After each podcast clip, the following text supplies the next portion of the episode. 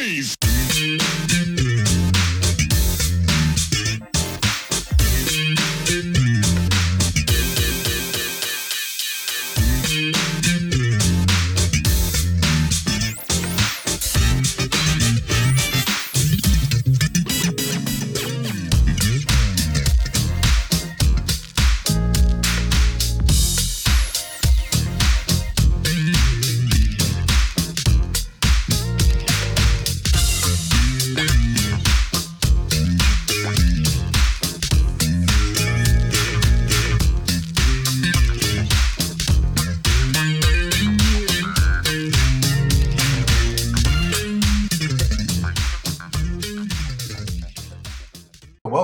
Another edition of Truth in Rhythm. This is the interview show that gets deep in the pocket with contemporary music's foremost masters of the groove. I am your host, Scott Dr. GX Goldfine. If you enjoy this programming, subscribe to the Funk and Stuff channel on YouTube, which is where Truth in Rhythm lives, and be an advocate by spreading the word among fellow funk, jazz, and R&B music lovers. Join Truth in Rhythm's membership program through Patreon. You can also submit a direct donation to the cause anytime at funknstuff.net. At that site, you can also purchase the book Everything's on the One, The First Guide of Funk. Shop for official Truth in Rhythm and Funk and Stuff merchandise, and use the Amazon links for all of your online purchases, which allocates a percentage to this show. For those of you who go the extra step in supporting the show, you have my heartfelt gratitude for allowing us to continue to shine the light on those special artists whose quest is to find truth in rhythm. I'm delighted to welcome to the Truth in Rhythm Mothership R&B lead and background vocalist Audrey Wheeler. Having first established herself in the early 1980s as part of a Crown Heights Affair protege act called Unlimited Touch, she also starred on Jeff Lorber's hit Step by Step and went on to shine on hundreds of other popular artists' recordings. Those include Madonna, Chaka Khan, Billy Ocean, Melba Moore, Freddie Jackson, D Train, Me'lisa Morgan, Atlantic Starr of the System, George Benson, Phyllis Hyman, Stephanie Mills, Lisa Lisa, Jennifer Holloway, Regina Belle, Kashif, and her eventual and current husband, Will Downing. A former beauty pageant finalist, she has also released a pair of solo albums, and this September will be among the honorees at the National R&B Music Society's annual Gala Awards. Congratulations and thank you for joining the show, Audrey. Thank you for having me. I'm, it's an honor. Um, I don't get to do this much, but thank you. Not enough, anyway. Well, it's high time. We're going to set that straight. Oh, thank you. Thank now, you. uh, so glad we could connect. And where are you today? I am home. I'm in New Jersey. Uh, just got back from Toronto, Canada, and sounds far away, but it's actually like an hour and 20 minute flight from New Jersey. So, but it was lovely. Really, it was a a private party we did, and uh, it was for Pride Week, so it was just festive, as you can imagine. Yeah. Yeah. So you're working with Chaka now, is that right? Yes, I've been with her over 30 years, which sounds crazy, but it just sounds crazy when you try to pretend to be still young. But it's like, oh, how many years have you been with her? 30 years. They're like, what? So yeah. Wow, what a mm-hmm. fantastic experience! I'm sure she's my all-time yeah. favorite. Just so you oh, know, get amazing. that out of the way yeah. like a mother figure for us. She's very, very spiritual and very funny that people don't realize. Can be intimidating when you see her, but she's she sees your uncomfortable energy and she's just like, it's okay. So yeah.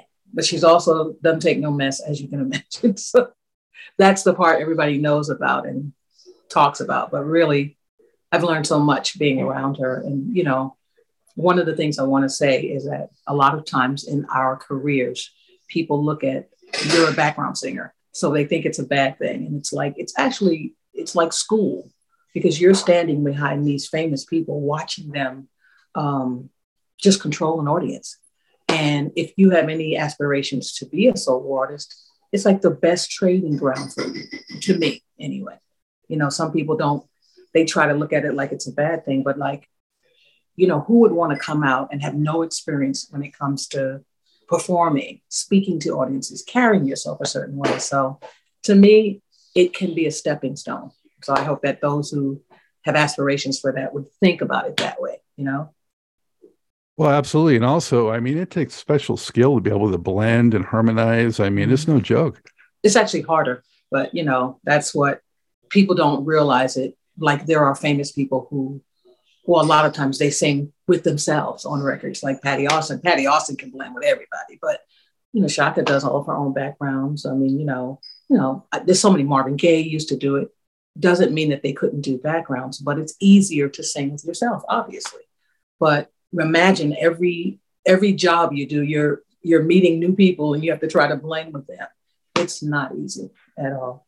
But I love it. So I do it. yeah. Well, obviously you're expert at it because you've done hundreds of recordings and uh, mm-hmm. you know uh, i think they feel good knowing you're back there helping cover them yeah, it does help they some of them do turn around and say oh, okay audrey's over there so it, it makes you feel good to know especially if you've sung on their record and now you're you're performing live and they always look to see who they know over there like who's over there and then they say okay great i know her and i know him so it's a positive you know it's it's it's a career that i've had so I'm, I'm appreciative of it. Yeah. So, Audrey, uh, going back, you're from Jamaica, Queens, right? Mm-hmm. And gosh, what a hotbed of amazing yeah. music, uh, jazz, hip hop, just mm-hmm. R and B, everything like that. What was it like for you growing up, and how did you gravitate to music? So, for me, I'm I'm one of eight, and honestly, I had very strict up, upbringing. So, a lot of other when I speak to people who in New York who are doing the same thing as me or started with me, a lot of them had the opportunity to go to like music and art in Manhattan. And my parents were like, You're not getting on the train. You're not going, you're not. No, I went to Catholic school for eight years. So for me, I just, I loved music. I always sang. I found a spot in my house and I would just sing. And my older brother was big on music. So he, you know, he was the oldest. So he would buy records and I would just listen to Earth, Wind and Fire and Chaka and you know, just listen to different groups. And every chance, whenever he would leave his room or go to work or go to school, I would be in his room fiddling with the stuff and just singing along to it. And what started happening in my family was I would put his headphones on and sing. And I'd have my eyes closed and I'd be trying to, you know, mimic what I was hearing. And I would open my eyes and my whole family would be standing behind me, like, just like clap. That's how they found out that I could sing. They were like, what? So, you know, my parents were, it was cute to them, but my mother was the practical one and was always like, oh, that's so nice. There's so many people who saying, you know, she saw no aspirations, no, nothing to do with a job. And my dad was one of those follow your dreams type person because he almost made it in the NBA and, you know, stuff like that. So he would later on in life, he kind of pushed me to, if that's what you really want to do. So I went through Catholic school um, and then by the time I got to high school, middle school, there was no middle school. Catholic school was one through eight. By the time I got to high school, um, someone recommended me to uh, a teacher that was putting on a play. And I remember I was in the 10th grade and it required me to stay after school. My parents, they had to come to my house, speak to my parents to get permission for me to stay after school to do this. And that's how it started. This teacher just took a liking to me and well, actually, more than that. Apparently, he told people that this is going to be my meal ticket out of teaching. I'm going to make this girl. I didn't know that at the time. I was just happy that my parents allowed me to do it. And from there, it just started. By the time I I um, was in the 12th grade, someone else I got picked, chosen to be in Miss Black America, a pageant. And by that time, I had gotten used to singing in front of people. My fears were, you know, kind of not as bad as it was when I first started. And that was a that was definitely a stepping stone for me as far as it, was like charm school. They taught you how to do your makeup, how to dress, how to speak. You know, you had to do a little who do you who's important to you, and you know, in, in politics. So that's how it really started. High school was a big thing for me, and beauty pageants, obviously. So it, it made it made quite an impression on me. What, what was your song of choice for the pageant? I did a song that I could not even do again if I wanted to. It was a song by Melba Moore called Lean on Me. And if you know mm. anything about that song, it's extremely high and you hold this note forever. And at the time, I was 9, 8, 17, I could do it. I, have gotten the pleasure of singing with Melba. So when I first did a session for her, I was like, oh my, I was freaking out. And she was just like, what's, what is it, baby? I was just like, oh my, you don't know because they called me Mini Wheels in high school because I used to do Minnie Riperton and Lean on Me. That was the song that took people took people over the top, you know, at that time. So that was and, and I loved Natalie Cole. That was my other I loved her. I did every song she could ever do. And when I got to meet her and sing with her live, it was it was a big deal. You know, I still the thing about it to me is as much as I've done, the day that it becomes old for you or you're over it or you still don't get excited. A famous person told me that's the day you need to retire. The day you don't need to do it anymore or you need to retire. And uh, that's my current boss. Chaka Khan told me that when I first started working with her. And she's almost like, did I say that? She forgot that she said it, but it was, it was, I always, it stayed with me since 1990s. I, I remember the day that I'm bored about something, I need to question myself. Like, if you think you can't learn anymore, you know, what are you doing this for? You know? Yeah. Quick uh, reality and gut check. Absolutely. Yeah. Yeah. Yeah. yeah. So, Audrey, what was your first, you know, real break, you know, in terms of either on stage or in a studio? So, I, I want to say after the beauty pageant, I did not win. I came in second, first or second. And in the audience, uh, I didn't know it, but at the time, some of the judges was the group, well, three members of the group Crown Heights Affair. So as I was leaving, I went to greet my family. You know, people consoling, you should have won. And, you know, and they came over to me and they said, You got you got ripped off. You should have won this pageant.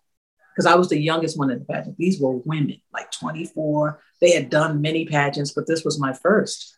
And so to hear that from this group that my dad and my mother were like, oh my gosh, this is Crown Heights, you know, affair. So they gave my father a card. And again, they came to the house and they told my parents, listen, we have this group. Uh, it's Unlimited Touch is the name of the group. It's it's like a, a chic sort of group, you know, modeled after chic. They had two sisters at the time who were in the group, but they decided this was not for them. So they were starting over when it came to the vocals. And, um, you know, of course, that's not what I envisioned. You know, when you first start singing, you think, I'm going to be Stephanie Mills or I'm going to be whoever was at that time. But at that point, I was just happy. You want me to go around and travel and make money doing? Yes, sign me up. Yes. So they, you know, they they had to get my parents' permission because I was 18. I think at that time I was 18, um, and that's how it started. And then the song took off. It, I Hear Music was a hit, and I was touring from that point on. So I my journey, um, I'd have to say, it's it's like a dream. It's not like everybody else. This is a different world now, obviously, with social media. You know, people are doing things online, but at that time, you had to be out there. You know, like you know, going from show to show to club to club. It's just different than the way it is now. Everybody's instant stars, in my opinion, anyway. So, so yeah, that was 1981, right mm-hmm. thereabouts.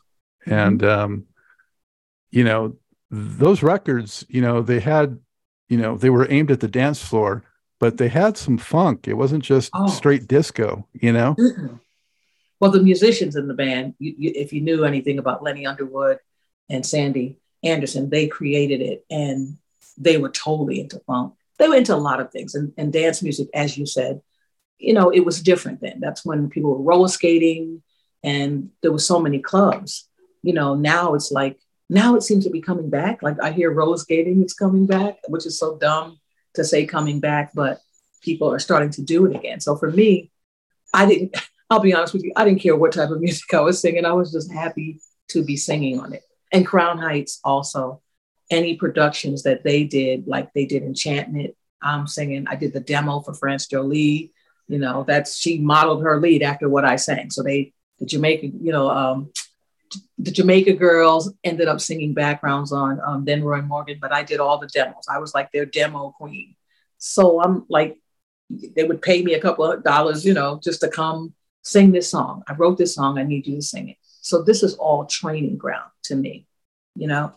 So yeah, it was dance music, but there was obviously the musicians in the band were and are still are um, they're sidemen for so many people. Our guitar player Phil Phil Hamilton is he's played with Luther for years and he's now with Anita Baker. So we all are still working and still actually doing gigs again, believe it or not. We started back up in 2019, which is crazy. Yeah. Yeah. Yeah. Um, Did you do any TV appearances with Unlimited Touch or? We did not because the thing was that we didn't know. We uh, were limited to um, down south, like a lot of college towns, New York. We didn't know the reach, and we were on Prelude Records, and our management at the time, he didn't inform us. Like we had no idea we had fans in Europe. We could have been. That's why it's so weird to us now. We went to France. They had us come and Scott. They treated us like we were you know, Luther Vandross. They were, they had a dinner for us and pictures. And I was just like, so we're like, we could have been coming here, you know, performing. Uh, we just had no idea that there was this love of our group. So we did not do, uh, when I got with Jeff Lorber, my first TV was American Bandstand. That's the first thing I did. And I did Soul Train later on on a duet uh, with someone. But other than that, no, we didn't get to do any of that sorry to say, but we did not. Do you remember first hearing Unlimited Touch on the radio? I'm assuming that's the first time you heard yourself on the radio. Absolutely, and uh, you know, I, was, I think I was driving, had finally learned to drive, and it's just like, oh my god! And then you know, I mean, never felt like star or anything like that, but it was more like just a feeling. It's like, you know, every time it comes on, you ch- even now, you know, I have a child, a daughter, not a child. She'd kill me if I said that. Um, but when she hears it, people will say to her, you know, or my husband will say, you know, that's your mom. And she's just like, what? That's you, mom? So yeah, it's still, you still feel it. And on a lot of records that I've sung on that have been, you hear them now. You hear it on, on, on TV, on the radio, it doesn't matter. In a commercial, you know, we heard a song that I did with uh, Billy Ocean, and it was part of a Applebee commercial, and people were calling me, you need to call and get residuals. That's you. it's like, okay, cool. So yeah, it's always a thrill, still a thrill for me. Yeah. When you became the go-to, you know, secret weapon for the Crown Heights affair guys, um, what did you learn early on that helped you sort of refine what you were doing in the studio and really become, you know, a pro early on? So they were very. Um, it's weird. It's little things that may, most people maybe would not get, but one of the things that they used to say to us when we would get in the studio, if we were doing an up tempo song, when you're singing, you're trying to focus on, as you said, blending uh, the rhythm, you know, the right words. You, you're focused on it, so you're kind of like tight, like you're singing, and you're and, and the microphone is there, and you're like, and they would always say, "Move your body." Chronics would always say, "Y'all singing like this, and you sound just like you're singing." So I need you to come on, clap your hand, move. You know, you can't clap because it'll affect the singing, but so when I find myself struggling with something or, you know, trying to do the right thing, I eat, I tell myself to move or breathe because a lot of times you're so excited to do the part. And if you're struggling with it, it's more like focus. Make sure you're breathing the correct way. Everyone thinks when you breathe, you're sucking your stomach in, but you're actually not. You're blowing your stomach out like a balloon and it's slowly dissipating. Sounds technical, but those are things that I can never, how to hold out air for long times because a lot of Crown Heights were horn players, the majority of them. Yeah, there's other people, but the person who produced us was Ray Reid, and he was a horn player. Um, you know, Bubba, who we call, you know, William Anderson was the guitar player, but they just gave us the techniques and also introduced me to a lot of musicians who I still work with now. You know, they would have these people come in and play on France's record, on Enchantment, on whatever group they was producing um, they would have different, and I would meet these people who I didn't know at the time because I was so young. They were veteran performers. And so what happens is they see how good you are in the studio and that you're young. And then they give you a call. Hey, my friend so and so wants to use you on his recording. And it just grows. It grows. And from there, it was like Arthur Baker, who did a lot of dance stuff and all the the you know the movies, the dance, the dance movies, and all that stuff that was done I, I got recommended to him, Jellybean Benitez, Louie Vega. I started meeting all of these DJs and they started calling me to just to sing on their sessions. And then it grew into LL Cool J and Russell Simmons Company. They started calling me. I sang on Fat Boys, I sang on LL stuff, I sang on all of that stuff in the earlier days. I didn't care what type of music. It was just, you want me to sing? Cool. You know, I was a little uncomfortable with the rap guys because I was Catholic school girl, and you know they're, they're, you know they were a little intimidating, but they were just as down to earth as anything. But I couldn't believe it was a pinch myself moment. Like, oh my God, I'm singing with, you know, at the time rap was still new, but it's still, I was just like, and you're paying me for this. I would call my mother, I had four sessions today. You know, oh my God, I made this much money, you know, and so it was a thrill, you know, that's where it started for me. It's so it's word of mouth in this industry. And all the beauty pageant stuff got you prepped, I guess. So on stage, you were pretty comfortable, you know, for performing. I've always been known. Anyone who, if, if they're watching and they went to high school with me, they will laugh because I was always the makeup girl. Always, you know, even in the plays that I did in high school, whoever was acting, I, I was in um, Guys and Dolls, I was in Wendy and Peter Pan, and the whoever had to kiss me would always be like, "Oh God, she wears all this makeup, and I don't want to." So it just, and then the pageant just enhanced it. I first time I ever saw myself, you know, fully glammed up, I was just like, I just knew I wanted to learn how to do it. So it just grew. Everything, in my opinion, was a stepping stone. I didn't know it at the time, so whenever I would complain, you know, my mother, oh, I'm so tired. I had so many sessions today. She would say, Audrey, you know how many people would die to be in your in your feet, you know, in your shoes? They would love to be your friends who you went to school with, you know, who are working at McDonald's. Not that there's anything wrong with working at McDonald's, but you know, who have who want to do this. This is their dream too. And they, you know, it didn't happen for them. So that was another humbling. My mother was such a God rest her soul. She was amazing in terms of she was my best friend, bottom line.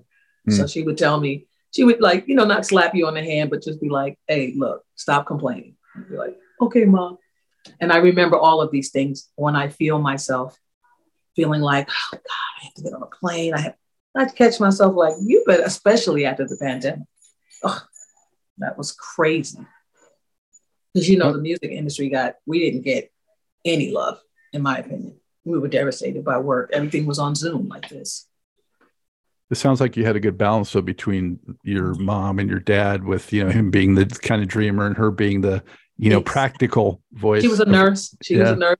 My dad was a sky for united. So you know like you said he had aspirations to he played ball in in, in uh, the army and uh, he was really good and you know he almost made it into and i have twin brothers they i'm not a twin they're twins um, one of them almost made it to charlotte hornets so it's it, it was a good balance of practical and, you know, don't let anyone destroy your dreams, you know? So that was the beauty of it. I can look at it now, but at the time, you know, I just felt like my mom was a hater. Like, you know, you sure you don't want to get, get a job? And I actually had to in the beginning when things slow down. And if you never kind of establish yourself, my mother and father were like, hey, until you're making all this, you know, money, you need to put some money on the dresser for like the rest of your brothers and sisters. So I became a makeup artist. I worked in Macy's um, in Manhattan, 34th Street.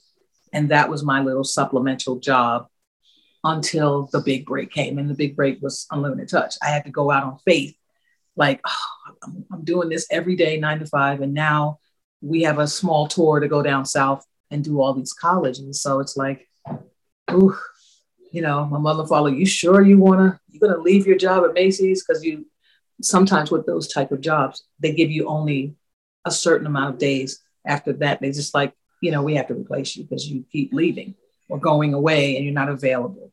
So it's a lot. There's a lot of a lot that goes with this this world. It sounds very glamorous, but when you have children, things change. So it's a career you have to love.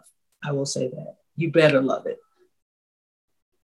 Yeah, the limited touch, you know, you mentioned the chic sort of model. Mm-hmm. Uh, at the time, I also compared and thought of it similar to some of the solar records acts too. Oh, yeah, you know, yeah, yeah, I've met some of them and I heard that. And I also heard Atlantic Starr at the time when Atlantic Starr came out.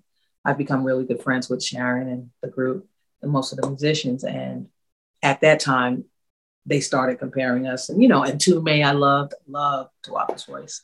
So yeah. So for me, these were all models. You know what I mean? But you're right. I think physically, the way we looked was two girls with four guys in the back. So like a dynasty kind of thing. Yeah. Yeah. Yeah. yeah. Um, so why did it end up at just being two records? What happened? Well, there was an issue with management, if I'm honest. Um, as I said, the guys in the group wrote most of the material, but the credit was being taken from them, sort of. And I'm not going to say whom because we've gotten past it. Uh, but they started finding out, like us finding out that we had this fan base in Europe. We never knew, you know, that. And and then as we started doing other um, working with other people, you start to learn, well, I should have got this, or I should have got residuals, or we never got paid for this, that, and like um, one of the guys in our, well, two of the guys in the band, um, the song that Faith did, they basically took I Hear Music and it's the background music. And, you know, they later on received a whole bunch of money because they wrote the songs. And so it was little, it was really a situation of music, of management and us. And so three of the members were like, I'm out. He doesn't want to pay us this. You know, we're not this. They left. And me, Sandy, and Stephanie decided to do one more record and then eventually, same thing was happening, same management. Um, and after that, we kind of dissipated. We always stayed in touch, always called each other for different sessions. And, you know, birthdays, we always called each other, but everybody just started growing at a certain pace. Our drummer was more into, you know, Latino uh, and jazz. Lenny's played for everyone as well. Phil, Sandy was doing more funk because Sandy was the bass player. Um, and he was just this funk bass player and was doing a lot of rap stuff. So we all just kind of, Stephanie and I have done, we sang, toured with Linda Ronstadt. We've done Freddie Jackson together, you know, so we all kind of went our own way, but always stayed in touch because that was, we were kids. So we, we always, even now when we get around each other to rehearse, me and Stephanie are grown women and we fall right into this silly, giggly, it's just dumb. It's like I don't do I don't really have it with anyone else, but we just start laughing at funny stuff or silly stuff to us. But um, we've come such a long way. But it's refreshing to be young like that, you know, again. It sounds like um, Unlimited Touch was sort of like your university for music, you know? It, it was. It was, we say it was school. It's yeah. certain, when we look back on stuff that went down, we always laugh and say, who knew? Who knew this? Who knew that this you know, like, uh, you know, we remember when they would do clap tracks and they would have these big boards. And, you know, people don't know, maybe they do know by now, but instead of us really being in the room, we would clap. But they would have these big wood planks and you would sit there and go, they would have us do it because, you know, your hands would start hurting after a while. Now they have you, it's all programmed. There's no real live claps in, in records anymore. So, yeah, so all of that stuff was that and also tracking where you initially when i first started singing you would sing four tracks of, of, vocals. You would sing all four tracks. Now they get one or two good takes. You might double it and they fly it quote unquote all over the track. That was not around when i first we were there for hours doing an entire dance. Think about a dance track like Stephanie and I are the background singers on Funky Sensation. That's like another kind of big record that it's a sound. Once we once people found out that we were singing on Funky Sensation, that's when everyone came out and were like, "Who are those girls? We want that sound on our record." So that was a huge record. You know, to this day, like when we do a show now, we add all the songs that we are singing on. We're, I'm singing on "Dying to Be Dancing." Um, all the stuff that Crown Heights produced, pretty much I'm doing. So a lot of them French Jolie, you know, and she had like a French accent, but she was trying to emulate what I sang on the demo. So when I hear it on the radio, some songs I'm not really singing background song. Like I, I did the demo for gonna get gonna get all the I did the demo, but they hired the girl, the Jamaica girls to do it. But when I hear it, I think, oh, I'm singing on that, but I'm actually not. I just did the demo and I lived with the song before it became a hit. So, but yeah, there's that. It, it's it's a when I look back at all that I've done, I'm still amazed. Like people remind me, you sang on this. Um, you know, I sang on Miki's for Miki Howard's first record. I did the whole album with her, just her, me, and the producer. So when you look back and then the record blows up, you're always you just don't know. You don't know what's going to be a hit. And there's those songs that you sing on that you guys never get to hear. It just didn't click or didn't blow up into a big hit. But, you know, like an example, I don't know if you know, there's a song that I did with a guy named Omar Chandler. He, it was a duet of This Must Be Heaven. And yeah, and it was a remake of This Must Be Heaven. It was a session. I was there doing backgrounds and I was ready to leave. And Omar was like, because I've known him since he was a kid. And um, he was like, No, I want you to do the, the girl part. And I was like, What? so I did it and it blew up because he was known as the guy from um, what's the rap song? It takes two to make a thing, whatever song that is. He was the voice of that. And so he got a record deal from that and he wanted to do This Must Be Heaven. And that is the first time I did Soul Train, believe it or not, with him and a, a showtime at the Apollo. What, what year you know, was that about? Oh, I don't know. It had to be 93, 92, I'm thinking in there, anywhere from in there. But yeah, it was like a one hit, but they loved him. He was that guy from that, that record. So, uh, and he, he sadly passed away in years, couple years, well, not more than a couple, in a very tragic way. But the point is, that was one of those sessions that you don't expect. This is just a session. I'm getting paid for it. You know, I don't think I'm going to hear this on the radio. You do that a lot because you don't know what what new genres are going to be. You just don't know.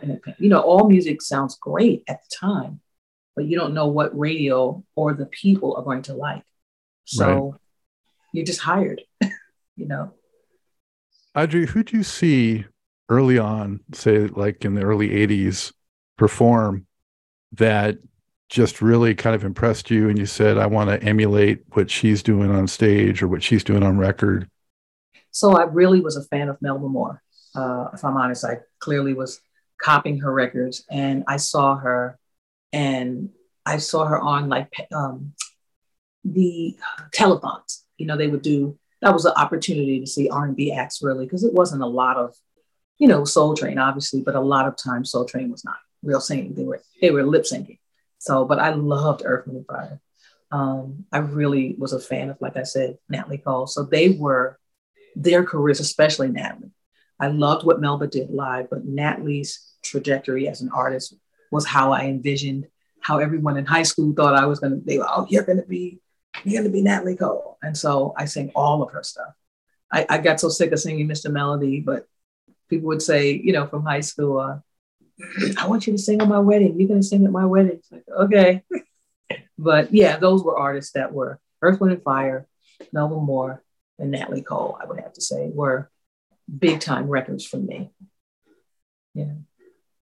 And you got to see Natalie in concert? Um, uh, yeah, I did. Yeah. You know, everybody knew I loved her. So I think I got to go. My first concert was Earth, Wind, and Fire.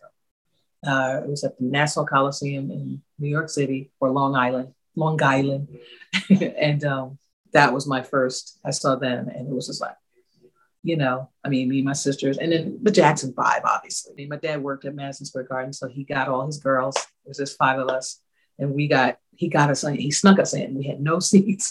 We just sat on the every time we sat in someone's seat, they would come, we'd have to move, but we were just like Jackson Five, you know, because there was five guys, it was five girls in our family. So we would all say, I'm gonna marry him. Michael was my husband at the time, you know. So these were all things that based on showmanship that you just it's a dream in your head. And like I said, I had a mother that was, you know, oh baby, that's come on, you got to have a backup that's a dream. There's a lot of talented people out there. My mother was just practical, you know. So sure. yeah, it helped in, in terms of me being blessed for what I do. I know I have a blessed life for sure. Yeah. How did you make the Lorber connection? Once again, I was hired to sing backgrounds on Jeff Lorber's album through uh, the system. Mic Murphy in the system was producing it. And I hadn't worked with Mike a lot. I think this might have been my second session. So, one producer, I can remember, and this is not a name dropping thing, but I can remember singing on Freddie Jackson on Jam Tonight, big song, sang on it. Kashif calls the producer, which was Paul Laurence, and says, I need those girls. Whoever you got singing on that, I, want those girls. So when he told him our names, he was just like, oh, well, I use them already. I, I know Audrey, I know Cindy Mizelle, I know that. He was just like, I know them. How'd you get them to sound like that? And he's just like, hey man, that's my secret to, you know, you do what you do with them. And the same thing happened with Barry Eastman. So a lot of them talk to each other. You know, they would be like, who'd you get that sound with? So it's definitely word of mouth. Uh, um, well, it was back then. I don't know how it works now. And so with Jeff Lorber, I sang on the record. I did not know that at the time Jeff had auditioned a lot of singers to sing the lead. I was just strictly, hey, we need you to do a whole album. And the whole album, you just, all you're saying is, wow, I'm getting to work with this well known producer and he's paying me per song. I'm in. So after we finished singing, they stopped me and they said, hey, we auditioned. All of my friends had tried out for it, but Jeff didn't like their voices or, or said, nah, not the right sound. And he asked me, did I want to try to learn this? You know, I want to audition. I was like, okay, you know, and I sang it, never thinking anything of it. Sang it, went home. I think they called me and said, um, Jeff loves your voice, and Clive Davis loves your voice. So are you willing to? And I'm just going, what? Because I knew all the people who had tried out and their name background singers, artists that you would know if I dropped names, but they had already tried. And I'm like, he liked my voice over, you know, you're always like, huh? So did it, perfected it, fixed it, did it perfectly. And that was my first real tour of the country was with Jeff Lorber. That, and I also did um, American Bandstand with him.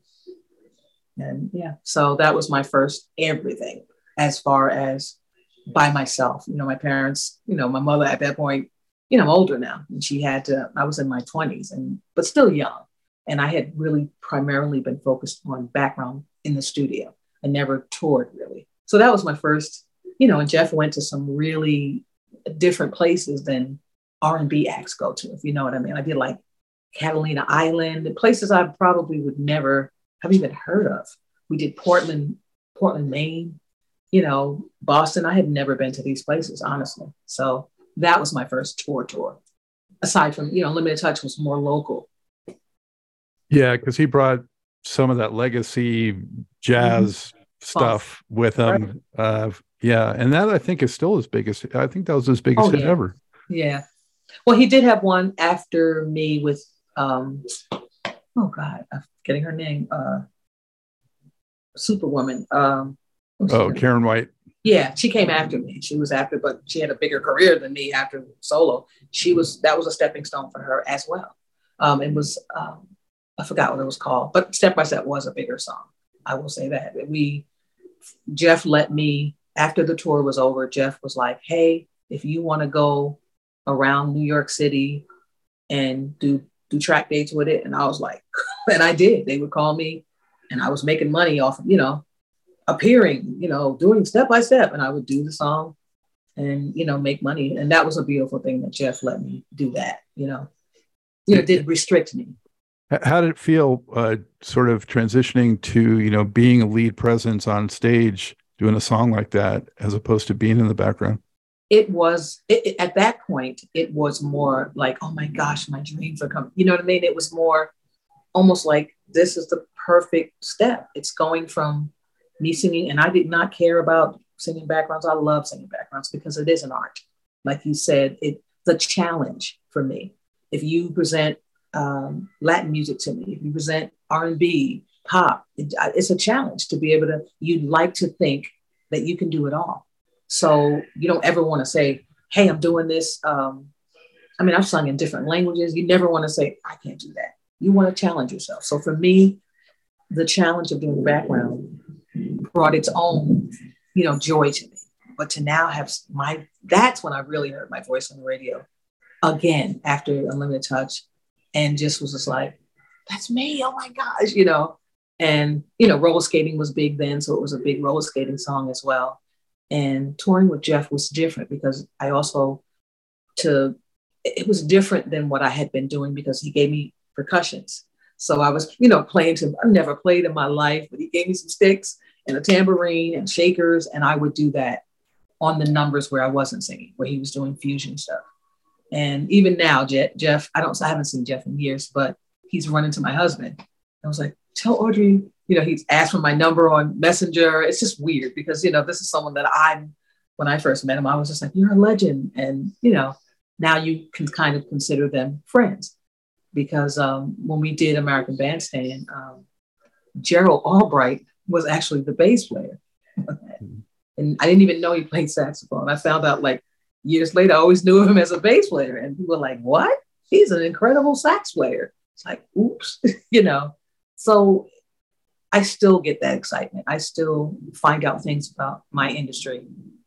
And I would love for there to be a vehicle or a way to, I don't know if it's seminars or just to teach. The industry has changed so much. So I don't know if what I would have to offer would be considered old. But I just think there's so many steps that are being stepped over nowadays. Everybody wants to jump from singing in their house to I'm a star. And yeah, mm, not so much because it's a lot of artists now that if you hear them live, they don't sound like the record.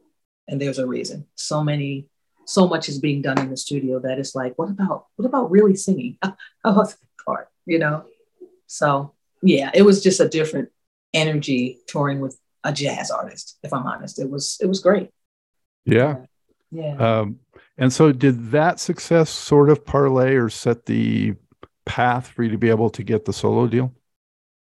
Uh, actually, my solo deal came about. It's another weird story. My solo deal came about because I was touring with Freddie Jackson.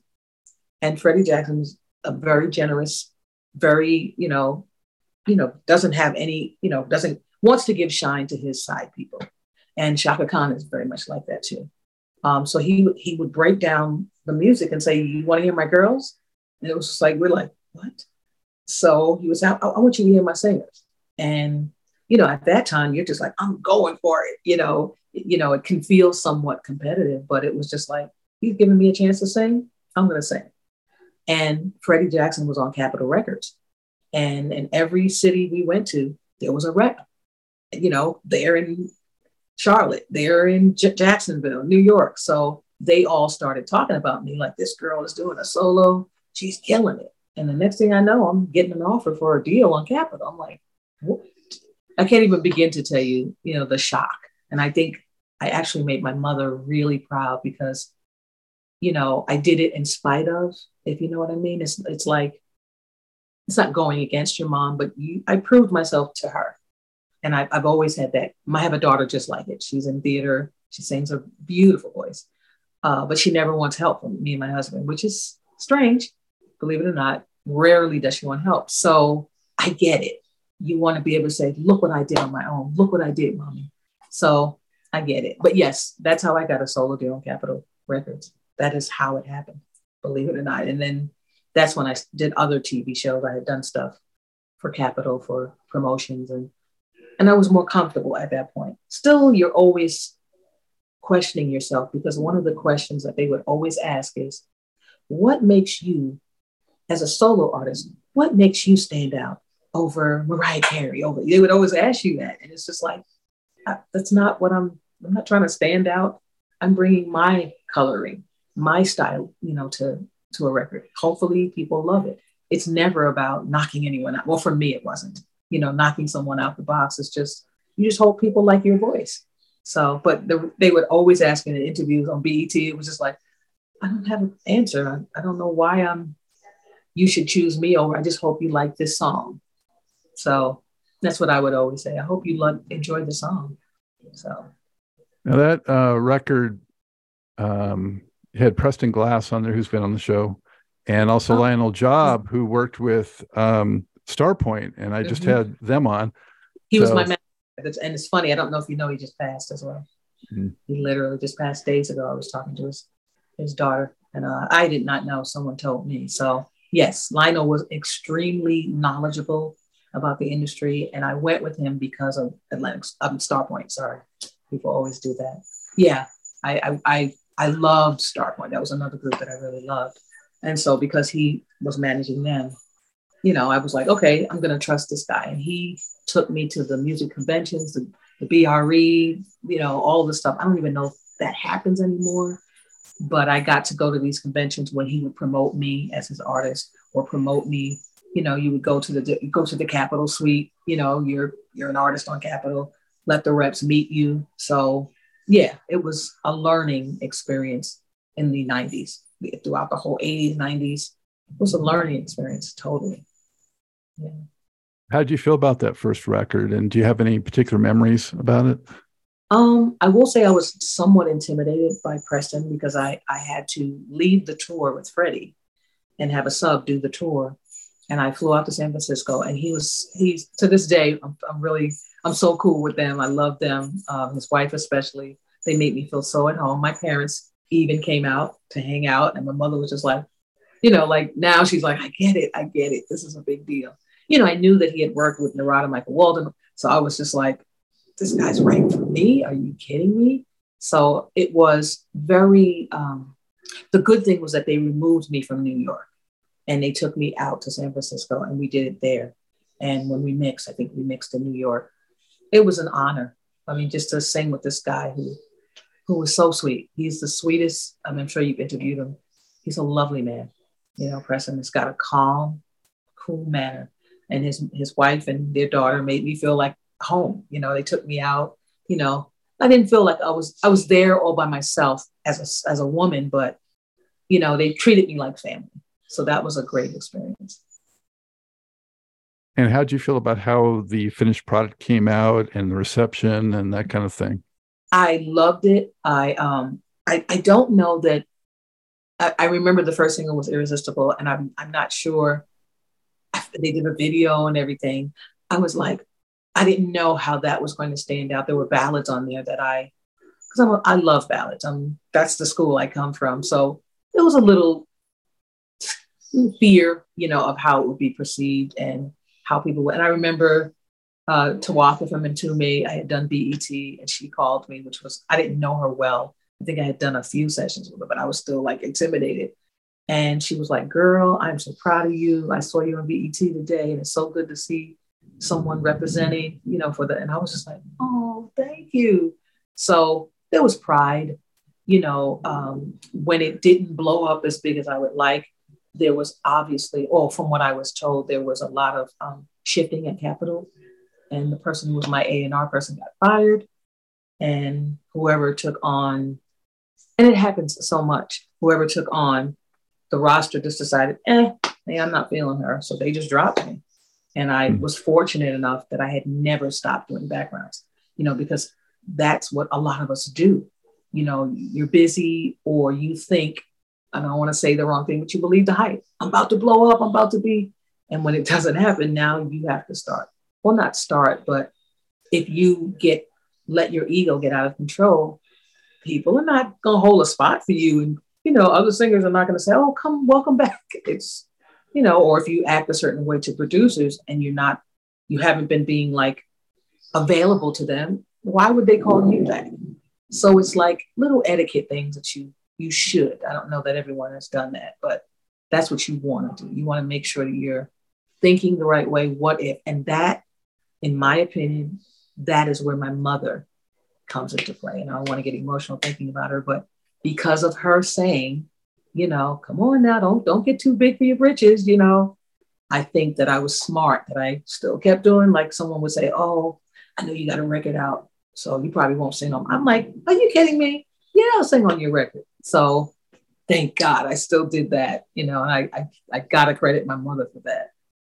I was gonna yeah. say you're you're smart about it clearly, and you were a pro, you know. But didn't realize I was being smart. I was just, I want to say fear I'm sure played into it of what if this doesn't, you know, I had had success with unlimited touch and then step by step. So what if this doesn't, you know? So it was just trying to be smart. Then I lucked up and I got another deal on Nile label. That was another opportunity that I ear candy. I, I wasn't expecting. I just kept doing my job, singing with artists, you know, whatever, whoever, you know, would call me and would have pay me my rate. I was just like, sure, I'm available. I started doing jingles in New York City. So it just kept growing in different ways that are that I couldn't have imagined. Wasn't Melba on Capitol also? Yes, she was. Yeah, I thought so. So mm-hmm. it was like, and they were all part of this management team, Hush Productions. So they they had an inroads. Freddie, um, I think Najee was on, and I sang on Najee's albums, and I toured with Najee. That's another artist that um, believed in my solo voice. Najee took me out after Freddie and I toured with him, and that was the jazz, you know, world. And it was different because you're usually the only girl, and you sang. Uh, you know, I used to close the show with him, and that was another positive moment for me where someone loved my voice outside of a group setting, you know, singing backgrounds. So that was another stepping stone for me with Najee. And I grew up with Najee. That's another thing. The whole Jamaica Queens thing.